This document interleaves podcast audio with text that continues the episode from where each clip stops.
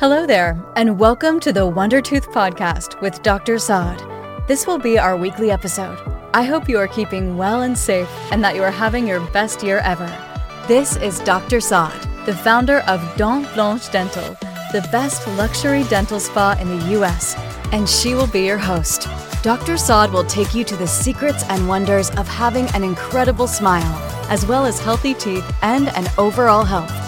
She will give you some tips to make sure our podcast is rocking and rolling. Let's go, baby. Hello, hello, and welcome to a very exciting episode of the Wonder Tooth podcast. We have a very famous, incredible human being, Liz Elting. Liz is the founder and CEO of the Elizabeth Elting Foundation, a New York based entrepreneur, a business leader, a best selling author, a linguaphile, a philanthropist, a feminist, and a mother. She is recognized as one of the most successful self made women in the world, and she is celebrated for her work to tackle systemic barriers to success and equality and to develop the next generation of women business leaders. During Liz's time as a co-founder of TransPerfect, was an eighth-time winner of the Inc. 5000 Award, a winner of the 2015 Smart CEO Corporate Culture Awards, and earned numerous Stevie awards, including Company of the Year, Fastest Growing Tech Company of the Year. It was continually recognized as one of the largest privately held companies and largest and fast growing women owned companies in the world and was named the Internet Marketing Association's Best Translation Solution. Welcome to our podcast, Liz. Oh, thank you so much for having me, Rodwa. I'm so honored to be here and excited. We are very excited. We are very honored. I cannot even tell you.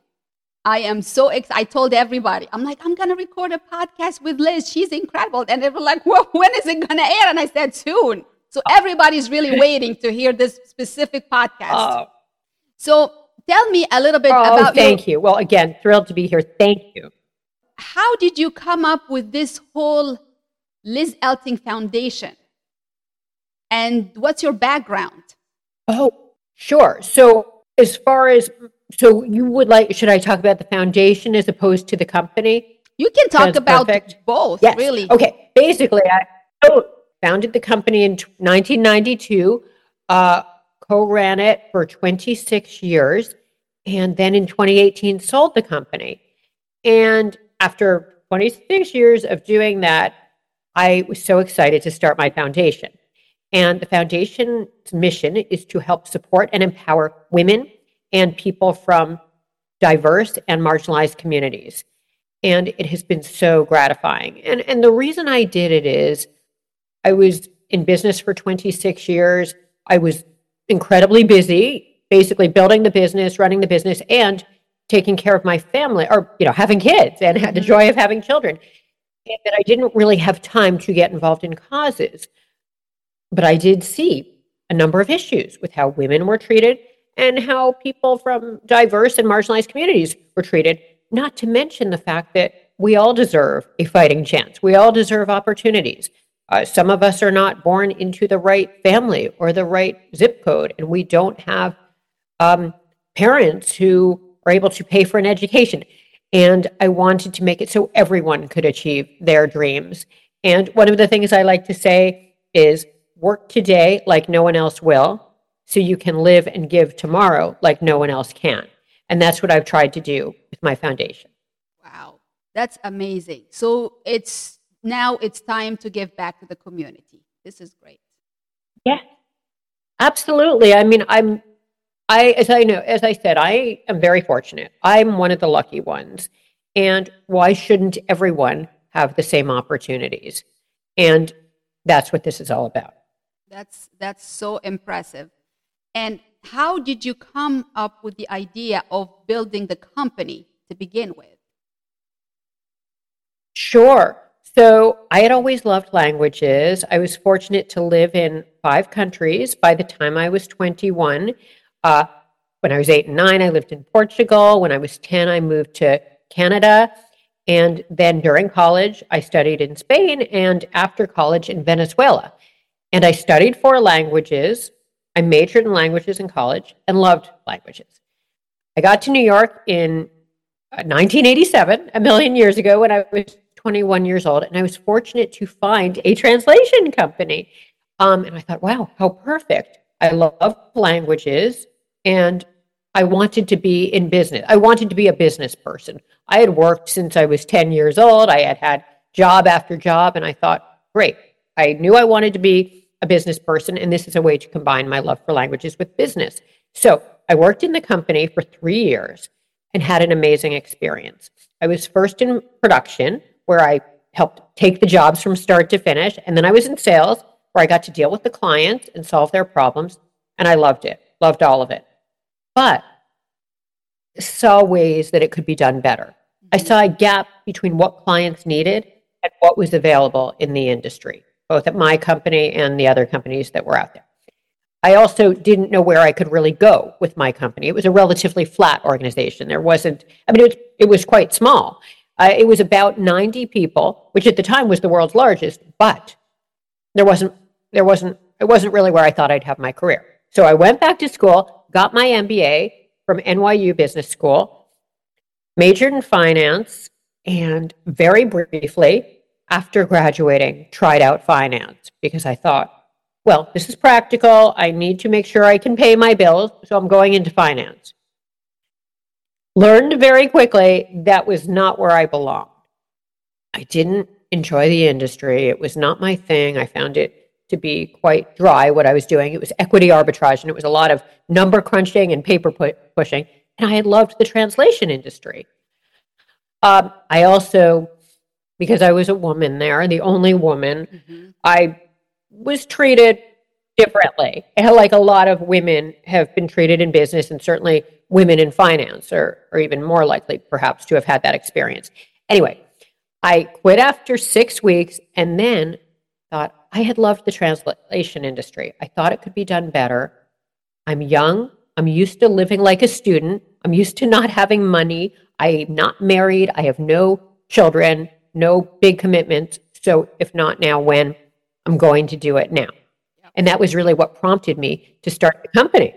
But I will say one last thing. At the time, there were 10,000 translation companies out there. So it wasn't as though I was the only one who had the idea, but they were usually started and run by translators who were brilliant. But they were busy doing the translations, so they couldn't scale their companies. So I thought, okay, we'll do this differently. I don't have that good language knowledge. I am not translator level. I don't have complete fluency in the languages and the technical expertise. You know, you need the terminology expertise yeah. when you're translating. So I thought, we'll do this differently, and do it better. And the and I thought if I'm doing it, given that there are all these translation companies out there, why don't I go big? Sort of go big or go home. I'm going to give it everything I have and try to build the world's largest. And that was the goal from the NYU Dormer. Wow. So you actually had the idea that this is going to be the biggest company in the world when you were at the dorms. I I wanted it to be because, you know, as I said, there were a lot of there was already a lot of competition and I knew other people starting translation companies. I wasn't the only one with that idea. The other people I had worked with at that original translation company were going out and doing it. So I thought, well, if I'm, you know, go big and shoot for the stars, and then I'm more likely to at least get close, if not there. So yes, that was the goal. And the goal was to basically create one a company that was a one-stop shop for language solutions with offices in every major city throughout the world. That was the goal. It's the mindset. The world's premier language solutions. It's company. the mindset. That's so during your work as a businesswoman, what are the biggest the three biggest lessons that you learned through your throughout your career as a co-CEO? Oh gosh, there are so many um, things I learned, and I talk about this in my book, and I appreciate that you've read my book. But so many lessons based on what I did right and the many, many things I did wrong. So I'll just try to name a few. I guess, you know, one thing was I thought the way this company is going to be different from our competitors is by spoiling the client with service. And I ultimately still believe that but what I learned along the way, the way you do that, and you know, having the best culture out there is critical to uh, to having a successful company. So I, I learned it's all about the employees, their happiness, their being incentivized. That's key. Mm-hmm. Another thing I learned was um, it's hard work. you know, it, it, it's you can't really be an overnight success. You know, people always want to know what the silver bullet is. It's it's having goals and then making sure you know what actions you need. You break down what actions you need to do to achieve them, and these are overall goals, annual goals, quarterly goals, and then break those down into actions that you need to do to achieve them. And then be tough on yourself and your team, your coworkers, and don't quit. Um, perseverance is key. Hard work and perseverance to to make it. And so it's hard work over a sustained period of time. So I guess that's a second lesson. And then I guess the third is curiosity slash innovation. And I think it's being curious about everything, asking your employees their feedback, asking your employees for their ideas, asking your clients their feedback, and asking them for their ideas, and then reading and talking to people and understanding what's going on so that you can then innovate. And that is really, you know, anticipating your clients' needs before they have them or they know they have them, and then offering them new solutions based on what either they're saying they need or they haven't said they need, just continually innovating. So I think those are three of the very important things. I could name more now that I'm talking, I'm thinking about more. I think one last one is, I mean, and this is part of what we made our core values at our company, but so important to me, and I learned it from a lot of different experiences integrity, mm-hmm. right? If you don't have integrity, if your people don't in- have integrity, what do you have? You have nothing. And it's something that was always very important to me. It's a it's a life value, but it's a critical part of your company. And if that's not as it should be, you know, that's an issue. All bets are off. So I guess those are I guess four I gave you. And now Perfect. I will stop. And the rest okay. is gonna be in the book. Everything yes. is gonna be in the book. Yeah. Yeah. And um, so these are the three biggest lessons. What are the three biggest challenges that you have encountered during your work as a CEO, co-CEO? Oh, well, one of the things I found consistently was I mean, in the early days, it was lonely, it was hard work, it was very um, tedious, you know, very boring, repetitive. literally, for us, I mean, it was literally getting names of people who had a, a need for our service and sending out letter after letter, and of course, later, email after email or making connection after connection and phone call after phone call, all in the hopes that they would have a translation project. Mm-hmm. So in the early days, it's incredibly tedious and hard work. So that that was one. And then when you get the work that you try so hard to get, you get the business, then it's bringing in the people and finding the right people and hiring the right people and retaining those people. So I would I think most business owners and, and leaders feel that that is the biggest challenge of business, right? If you can help, True. you know, to to, reta- to recruit and develop and retain and the best people. Them. Yes. Yes. Yes. And that was a constant kind of struggle and challenge. And it can be hard because often in business, when business is good, there's a ton of work for everybody. And then, you know, and then it can decrease. And and so how do you have the right number? Of people. You don't want to have too many because you can't afford it. And of course, you will burn, burn people out, mm-hmm. but you also, of course, what I'm saying, you yes. want to make sure you have the right number. Yeah. Um, so, okay, so that was another challenge. Um, and I guess what's the last uh, challenge? I mean, there are certainly lots of them. I guess figuring out how to make sure you're continually differentiating yourself. Um, from your competitors, number one, and changing with the times. Mm-hmm. Because we know, certainly in the business I was in, AI has come in in a huge way, and in all mm-hmm. businesses, but in all businesses, of course, but in the business I was in, but we needed to figure out, you know, how do we incorporate technology as that came into play over the years, and how can we do it differently and better than our competitors so our clients never want to leave us. I mean, so I guess those are some of the the challenges and and yeah that to that Perfect. we had. So these are really great lessons, great um, feedback from one of the biggest business women in the world, really, that all of us as businessmen, businesswomen, we really have to take that. But what is your advice for businesswomen or women who are actually running businesses right now or who wants to start their business? You know, they don't want to do the nine to five jobs. They want to start their own businesses. What's your advice? Yes, and I think it's wonderful if they want to go out on their own. And as I said, there may be competitors in your industry. There will be, and that's okay.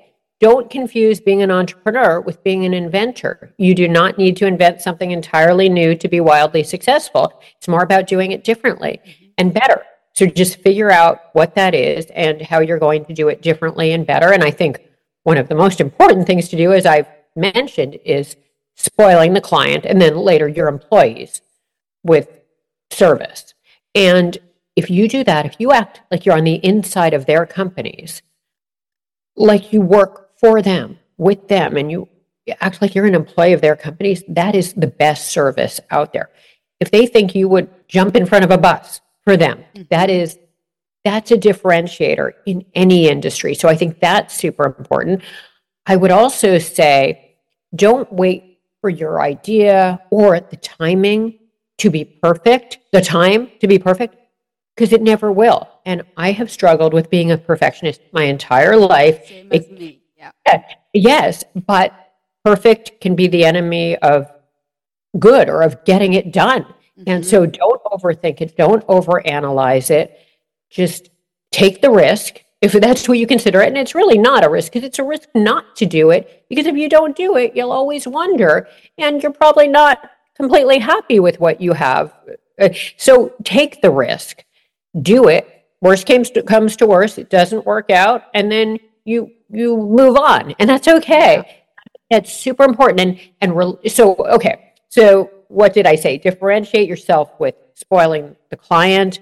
Um, take the risk. Don't be a perfectionist um, about it. I guess that's a third. And then when you do it, I'm a big believer in kind of focus pocus. Be all in. Be intense about it. Be deliberate about it. Uh, when you wake up in the morning, think, okay, how can I sell more? Mm-hmm. When you go to sleep at night, how can I sell more? Because otherwise, you, it's too easy to get distracted. I see people who have wonderful ideas. Maybe they have too many wonderful ideas and they're not focused on the one and sticking with it.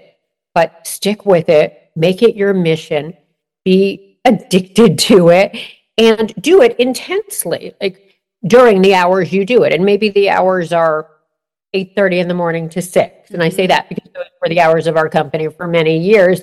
Be intense, be focused. Don't get distracted by water cooler talk or small talk or or whatever is happening in the background at your home if you're mm-hmm. working remote don't let yourself be tough on yourself during the day. Be intense. Have goals for yourself and don't let yourself get up for a break until you accomplish a certain number of actions. Yes. And then then when you do accomplish them and when your day is over at whatever time it is then put it aside and go focus on your family, your outside interests, because of course you need a break and um, do it that way. But compartmentalize, I guess is what I'm saying, because in this day and age, it's too easy not to with constant, you know, emails, but you have to for your own well being. And so you have enough balance in your life, but be when you're focused on it, be, I mean, when you're doing it, be focused, be all in, and don't let yourself get distracted with other things. I agree. I actually, you, I feel like you're talking to me. I really feel, I really like, I'm a Sagittarius. I'm very goal, I'm, I'm so like goal driven. And this is how I kind of, I'm like, you know, a little achiever, but I think this is how I got to where I'm at because I put a goal and I'm like, I'm going to get to this goal no matter what. And people, they're like, oh, you're overachieving, you're doing too much. But I'm like, I have to keep pushing myself. I have to keep pushing. Do because no one else will. No one else you, will. yes, you do. And it's very rewarding because sure, while you're doing it, it's it's a lot of pressure, it can be a lot of hard work, but it's so gratifying when you accomplish those goals that it makes that hard work worth it. And so good for you that you have the goals and you're being tough on yourself and you're delivering. And that's that's amazing. Uh, yeah, you. congrats. So the takeaway now from this amazing podcast, you have to keep going. Put goals and keep going because we're like right on the verge of 2024 now. So be focused, set a goal, and keep going. What Liz Elting would want to say? That's one of the things I say related to that is say it, set it, do it, and then do it again. I love Meaning, this. I yeah, love say what your goal is, say what your overall goal is, then set the smaller goals and the actions to get there. Do it. And then when you reach that goal, do it again. I love it. What an amazing episode. And to top it all, to top this all, 2024 is going to be the year for all of us. And we are going to meet to meet with Liz Elting in person, guys. In per- this is the lady that you don't meet out like you don't meet her. You just don't walk around like in a supermarket. Oh, hey, Liz. This is a very like I cannot even tell you how honored we are like really to have her. She is coming to our office in Princeton and we are so excited. She's coming for her book signing, Dream Big and Win. This is the book for 2024. This is this is the book. I read it. It's incredible. The journey is incredible and it's very inspirational. And I'm really serious. My kids are coming to attend because I'm like, okay, you got to learn. You have to learn. And um, a lot of my friends and families and business people, like, we are so excited to have you coming to New Jersey on January 27th, guys. January 27th, it's a Saturday. Liz Elting herself is coming to our office. And I cannot, I'm, I have to, you know what? I have to write it down in front of him because I, I still cannot believe it. I'm still like, oh my God. I'm, I'm so honored to see you in person and to meet all of your wonderful yeah. colleagues, friends. We are so excited because people, they hear about you. They don't, like, they hear about you. Liz Elting, guys, she is the, I'm telling you, she is one of those people that She's more than a superstar, okay? And I met superstars, but you are because and you know why? Because you are so down to earth. You are Thanks. you are very genuine. No, I really mean it. You and I keep telling everybody, she is so down to earth. She's so humble. You can talk to her as if you are talking to your friend that you've known that friend for like 20 years. Of course, oh. we're 21 both of us, Liz. Both of us. We're gonna. yeah, right. So we were born. We're yeah, yeah, yeah. Yes, yeah. we were born. an incredible human being. That book is to die for. This is the book for 2024. Okay, if you don't have it, okay, if you don't have that book, go get it right now. and we'll see you, Liz. We're so happy. We're gonna see you soon January 27th. Well, I can't wait to see you all in person. I'm so excited about it. And in the meantime, just keep dreaming big, don't quit, and you will keep winning. So thank you so much, Rodwa. This was amazing and so excited to see all of you. Thank you so very much. Thank you. Thank you very much for taking the time to listen to our weekly podcast. This show wouldn't really be possible without you. If you are a fan of the show, please leave us a comment on Instagram at rodwasad underscore DMD. The link is in the show notes. Until our next episode, remember, if you take care of your teeth, your teeth will take care of you. Keep smiling with Dr. Saad.